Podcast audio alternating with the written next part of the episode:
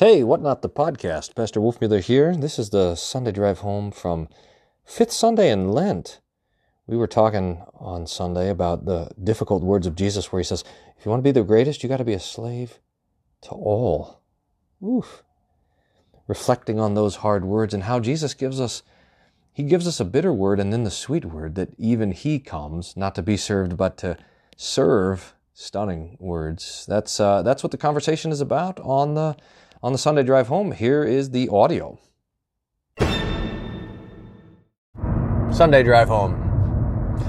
You know, one of the tests of theological seriousness is how often Jesus is telling you things that you don't want to hear. I mean, it's just one of these things. If the Bible is a word from God, then we're going to expect that it doesn't agree with us all the time, right? I mean, if you were just reading the Bible, you're like, hey, that's what I thought. And you read it the next page, and oh, that's what I thought. And you read the next page, and you're like, oh, it agrees with me. Then you maybe would start to wonder if it's from God or if it's just from yourself or from some dude who thinks just like you.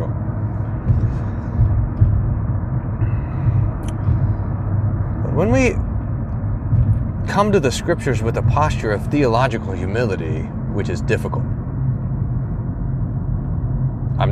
Please do not think that I'm setting myself as an example here. This is very difficult. If we come with a posture of theological humility, then we find Jesus disagreeing with us or saying things that we don't want to hear. This happened a couple of weeks ago when Jesus says, if you want to keep your life, you got to lose it.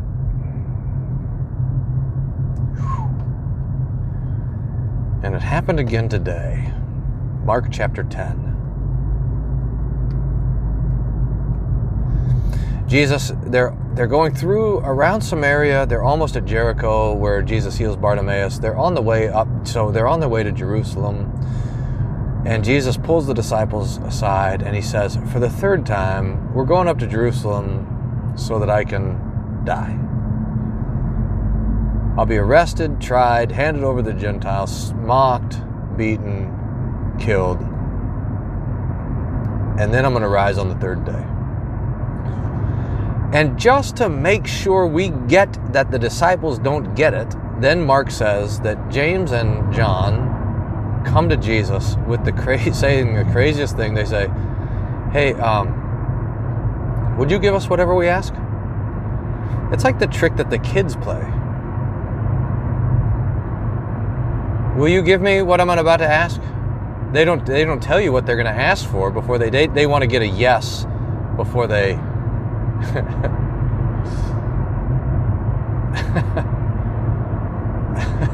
Can I pick the restaurant?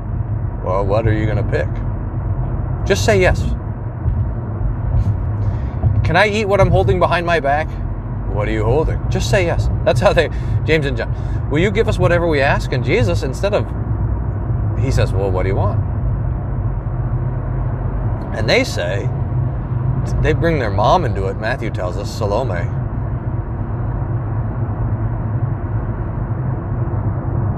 Let us sit at your right hand and your left when you come into glory. They're still thinking about the glory Messiah, the King Messiah, the throwing out the Romans and taking up the throne of David Messiah. They're still thinking about a political earthly kingdom with a throne room, and they assume that there's going to be 12 thrones in that throne room, and they want to be on the most important ones. And later on, the other disciples get mad at James and John, and that is a good indication, because that means that they wanted those seats too. Hey, who do you guys think you are asking for No, I was going to apply for that job. Right-hand man, left-hand man. Oh, boy.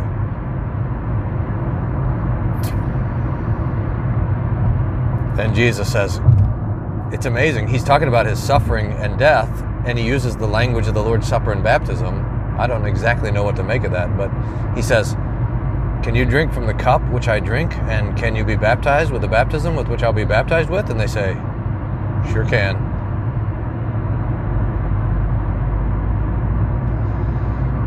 And then Jesus says, surprisingly again, you will.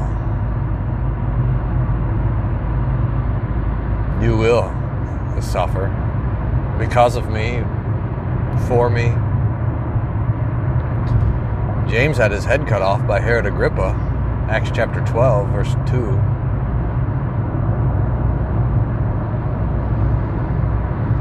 John had all sorts of trouble, even though he wasn't killed for the faith. He was exiled in Patmos and a bunch of other stuff.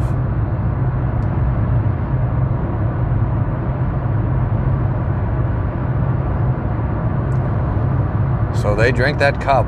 So do we. It's what it means to be a disciple. And then the other disciples get mad. This is where we're going, because Jesus is going to give us the wallop.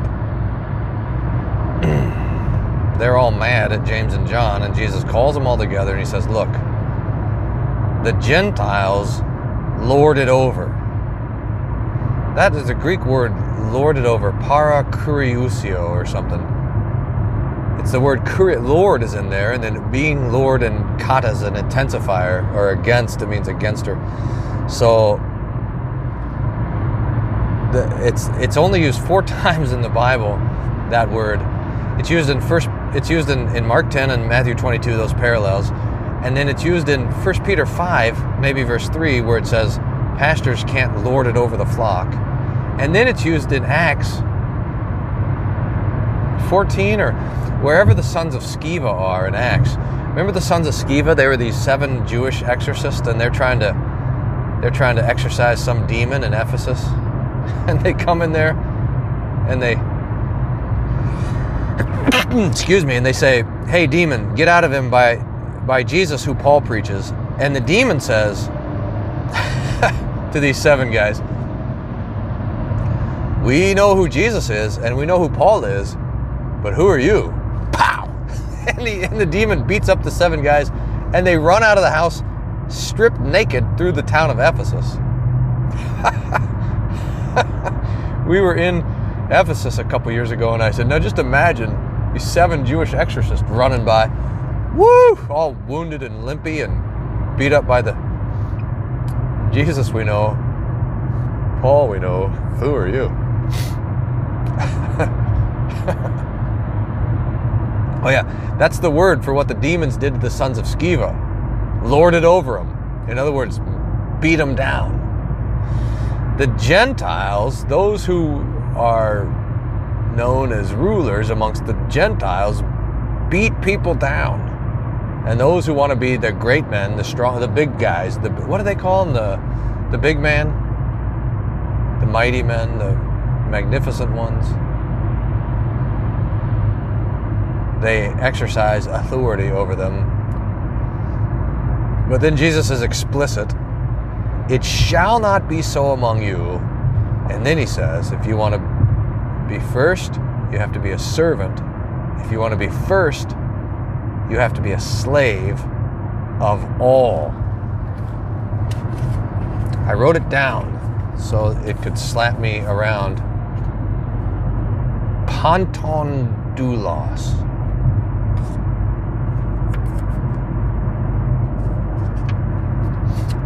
Everybody's slave.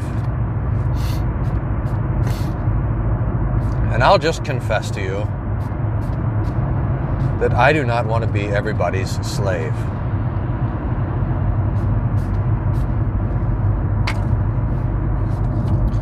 But I don't have a choice, do I? Because I belong to Jesus, and that's what Jesus says. Here's the thing. I'm like, look, the Gentiles, they want everybody to be their slave. I can say, well, I don't necessarily want that either. I just want everybody to be free. You do you, I'll do me. If you want to be free, be free. That's fine by me. I don't need to have anybody else as a slave. But that's not the option that Jesus gives. His command, love your neighbor as yourself, puts us at debt. Now, in a very profound sense, the Christian is free, freest of all. We're free from death. We're free from sin. We're free from the fear of death. We're free from the bondage of the devil. We're free from the hopelessness of this life.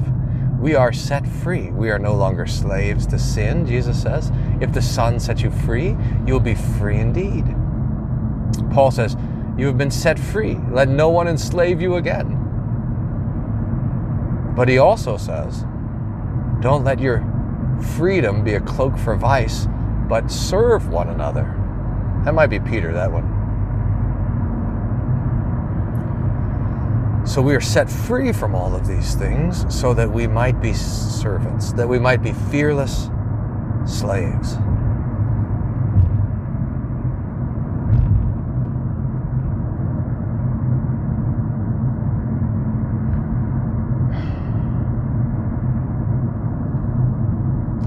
What that looks like, I don't know, but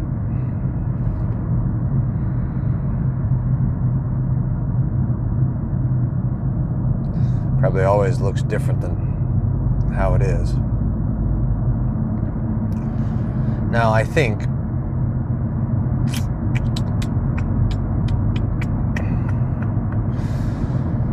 I'd love your comments, by the way, on that, slaves of all, what that means. It reminds me of the little couplet that Luther gives when he starts his little essay, Freedom of a Christian. Someone remind me, we republished that, so you can download it for free, Luther's Freedom of the Christian, or On Christian Freedom, where he says, the Christian is the most free of all, servant to none. And then also the Christian is the most humble of all, servant of all.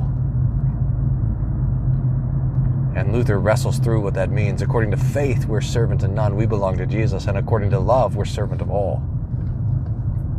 We're busy spending our lives for other people, for our neighbors. Now, Jesus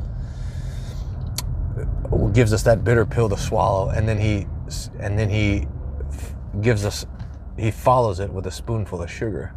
So one of the hardest verses comes for us right next to one of the most beautiful verses, which is that right there in Mark chapter 10, verse like 42.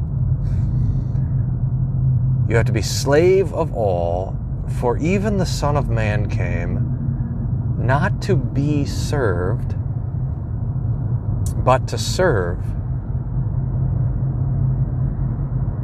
Whew.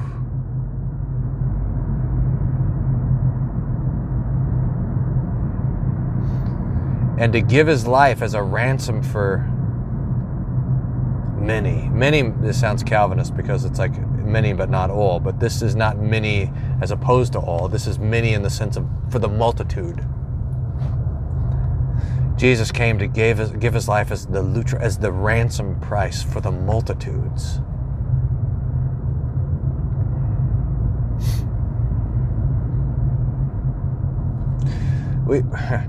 It's amazing that we get this so backwards. We think, well, we should try to serve God, but we want our neighbor to serve us. And Jesus says, just take that and exactly reverse it. Your God is going to serve you, and you're going to serve your neighbor. And this is still how Jesus is. Still he comes to serve. Still he's among us as the one who serves. Still he shows up not to be served, but to serve. To give his life.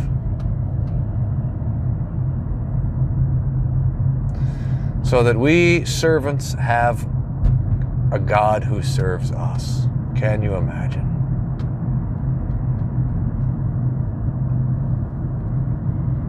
Jesus puts us down low.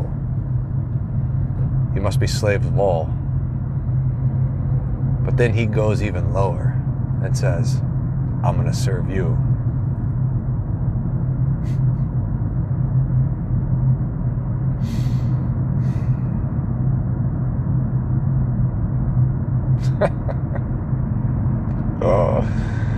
A God who is always more humble than we are. And that's his glory. And he lets us sit next to us. He lets us sit next to him in it, seated in the heavenly places.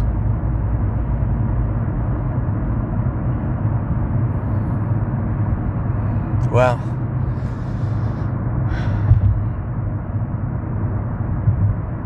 Let's rejoice in these words together, shall we? That Jesus makes us slaves of all, but then he comes to serve all and forgive our sins,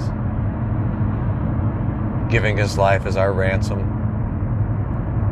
to set us free.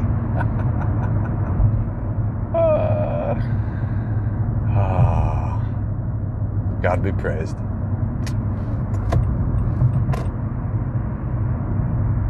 Sunday drive.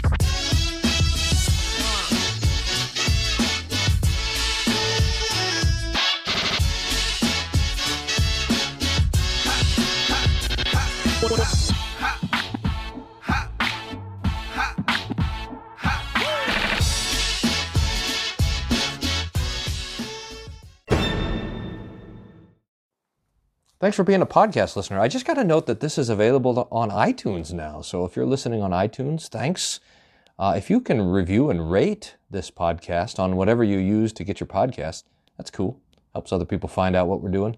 All the theology and all the different stuff ends up on wolfmuller.co. So that's a cool place to go and visit. And the Wednesday Whatnot, which I normally send out on Saturdays, but don't tell anybody, my free weekly-ish newsletter comes out. You can sign up for that at the website as well, wolfmuller.co/Wednesday or whatever. You can find it hanging around there. Let me know what you think. And if you have emails or anything that you would like to get a hold of me regarding, you can do that also at the website, wolfmuller.co/contact. You see the button there on the website. It'd be great to hear from you. I'm goofing around with other stuff, what to do with this podcast. So I've got some cool ideas.